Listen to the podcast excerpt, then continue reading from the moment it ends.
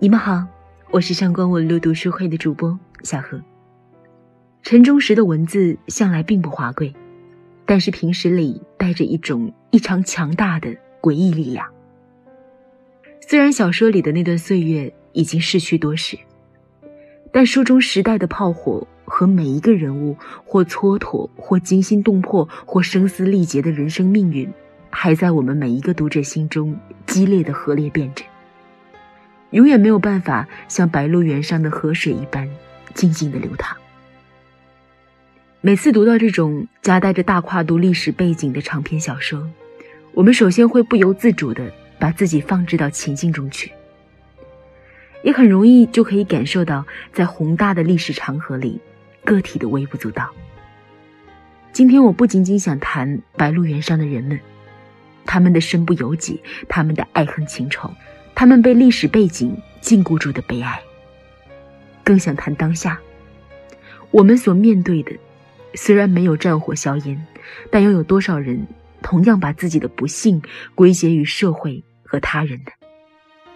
白鹿原是一个世界的缩影，他把自己封闭起来，仿佛与世隔绝。但是同时代发生的巨大转折，又悄无声息地影响着白鹿原的人们。几年前上映的电影《白鹿原》，单挑出了小说里黑娃和田小娥的感情作为主线。黑娃的不羁和报复，田小娥的淫荡和无奈，都成为了当时社会背景下挣扎人群的代表。除了他们，其实还有很多人，他们的叹息留在白鹿原上，久久回荡。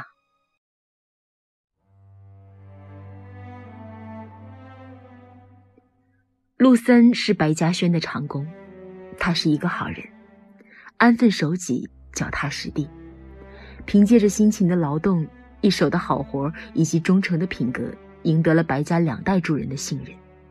虽然他只是一个底层的农民，但他仍然有着他的尊严和优秀的品格。因此，我们可以看到，同样实称的主家白嘉轩甘心和他称兄道弟，结为干亲。与此同时，陆三还是儒家封建伦理的坚实拥护者。因此，当他得知田小娥和黑娃结合的时候，他很不甘心，不让儿子媳妇进家门，但是，他还是忍了。而当他看到因为田小娥而落魄至极的白孝文的时候，他出离的愤怒了。他看着长大的白家那么优秀的儿子，和那么仁德的老爷白嘉轩，竟然沦为笑柄。这时，忠实的陆三无法接受，于是他做出了十恶不赦的事儿，杀了这个祸害人的狐狸精。陆三是一个老实而善良的农民，但他选择了亲手主持公道，义无反顾地杀死了田小娥，杀死这个人人唾弃的人。他并没有释怀，因为说到底，陆三是一个好人。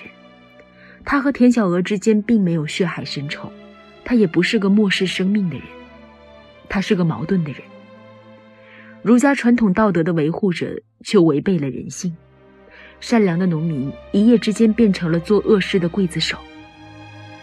他没有做恶人的强大心理，仿佛是从天堂落入了地狱。于是，他迷茫了。他为民除害以后，需要被他所信奉的儒家思想肯定。然而，就连他所追随的白嘉轩也没有认同他的做法。陆三的世界崩溃了。田小娥死前的情形。萦绕在他的心头，他的鬼魂也折磨着他。那鬼魂是田小娥的真实想法，更是陆三的思考。他开始对他一直坚信的封建礼教产生了质疑，这也正反映了人性在觉醒的过程里呈现的迷茫。但他终究是疯了，不断的萎靡下来，直到儿子发现了银锁，知道媳妇儿是爸爸杀死的，愤怒之下。剪掉了陆三的辫子，压死骆驼的最后一根稻草出现了。对于所维护的旧秩序的最后的念想，没了。陆三上吊了。陆三他永远是为他人，就是白家所活着的。他与生俱来带着重重的奴性，他沉湎在白嘉轩的仁德之下，认为这是他的表率和楷模。于是，本性善良的他，甚至会为了维护白嘉轩，而表露出人性里最冷酷险恶的一面。最好的长工死了，显然，作者对他的态度是悲悯的。他是另一个白嘉轩，一个没有那个地位的白嘉轩，一个同样仁德为名下的牺牲品。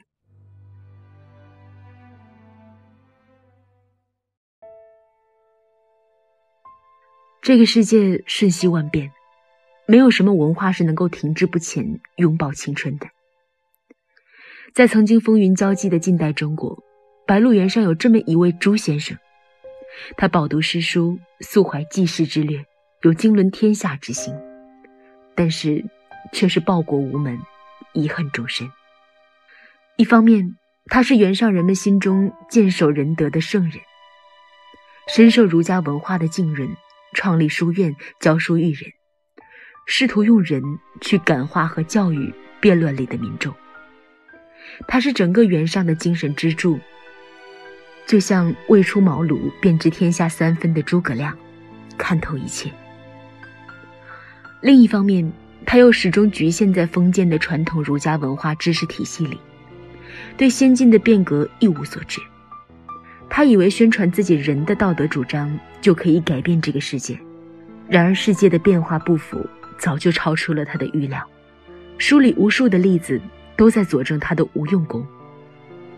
他理毁罂粟，但是很快又有新的罂粟花盛开。他开一仓放粮赈灾，但是饥荒仍然存在。他劝退清兵，嘲弄乌鸦兵，但是人们仍在兵难中挣扎。就是这样一个儒生，面对田小娥的亡魂作祟，却只是冷冷的叮嘱一句：“造个高塔，镇住这个婊子。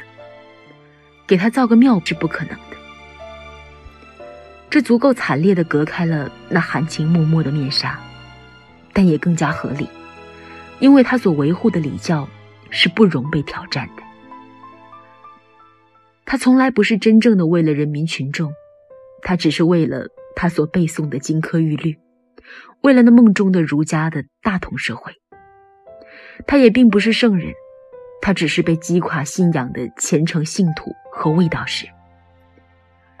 当历史的车轮碾过，朱先生所依靠的传统秩序早就坍塌了，白鹿原的社会更是无从维系，他最后也只能通过自己的面子保全家大小的安康。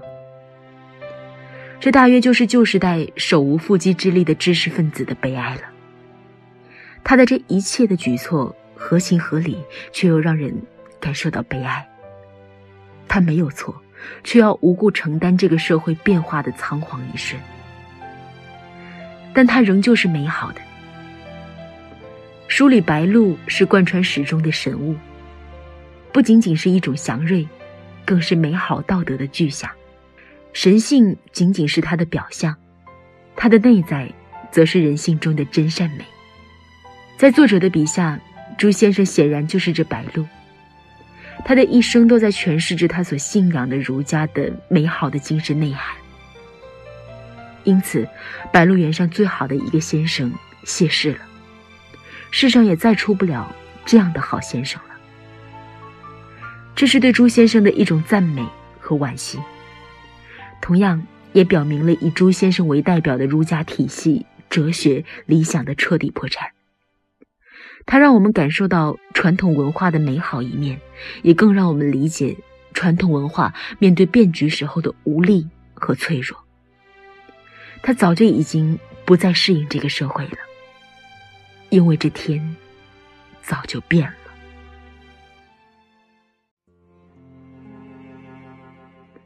在封建社会里，女人永远不能自己站起来，她们必须依靠男人存活下去，三从四德。父亲、丈夫、儿子，把女性的一生牢牢的困住。他们是家庭的附庸，他们的人生从没有被自己掌握过。在追求女性权益的路上，白骨累累，田小娥也是其中之一。纵观田小娥的一生。悲剧从他被父亲卖给郭举人做妾开始，郭举人一家都不拿他当人看，不但把他当作奴婢一样的使唤，而且把他当作容器泡澡养生。他感到屈辱的同时，也萌生了反抗之心。于是他偷偷的把枣扔在尿盆里，把用尿泡过的枣给郭举人吃。读者看到这段，大多都拍手叫好。她不是一般的女人，她知书达理，长得俊俏。她不是一个没文化、安于现状的农村妇女，她有强烈的性欲，她想活得精彩，并且她从不放弃追求生而为人的激情。于是，当黑娃这个长着一身腱子肉的年轻的憨厚的男人出现在她的面前的时候，田小娥决定勾引他。他也不顾一切的掉入了陷阱。他们开始偷情，越是不让他得到。他便越发猛烈的去追求，走上了人生的不归路。隐情败露，黑娃被刺，小娥遭休。他失去了生活的依靠。幸好黑娃没有辜负他，他要给他一个真正的家。然而在白鹿原，他被认为大逆不道，他入不得祠堂，拜不得祖宗，不被承认，更不被接纳。但是田小娥却也心甘情愿的和他过最不堪的苦日子。随着黑娃掀起风搅雪，又被扑灭，黑娃出逃，他又失去了依靠，也迎来了他最悲惨的人生。他为了救黑娃，被鹿子霖所占有。鹿子霖对小娥的占有，不仅仅是对他肉体的侵犯和侮辱。更是对他人格尊严的残忍蹂躏。最终，他被利用以他的性为武器去害白孝文，死于非命。他能怎么样呢？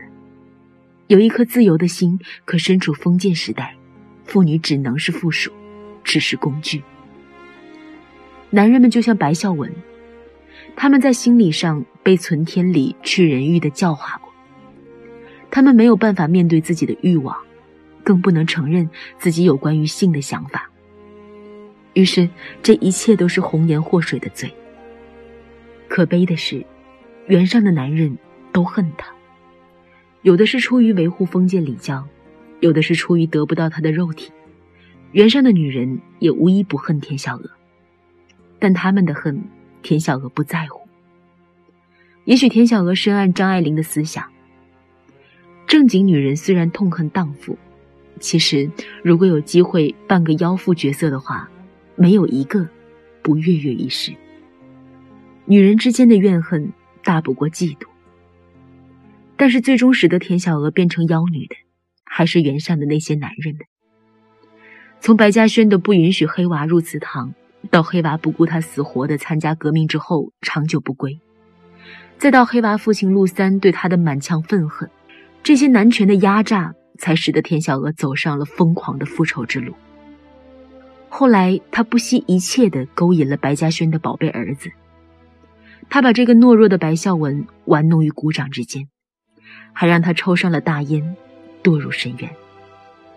封建社会不需要有自我的人，他需要为那些心口不一且道貌岸然的衣冠禽兽掩盖那为他们自己所不耻的欲望。他的灵魂也只能被封于塔下。其实，死在陆三搞下的淫妇田小娥，又比任何一个老实的正经的女人都会爱，也懂得牺牲。所以，我们再回过头来细品张爱玲的那句话：“倒是正经女人，永远学不会妖妇们的坦荡和雄劲。”今天的我们，减少了历史的禁锢，却也有了更多的迷茫。如果说白鹿原上的命运之轮早就因为历史而镌刻成型，那么我们正是书写今天历史的主角。和平的环境、富足的生活、开放的意识，这些全部都是时间的馈赠。珍惜当下，活出精彩，找到每一个人自己命运的出路，然后汇入到时代的长河里。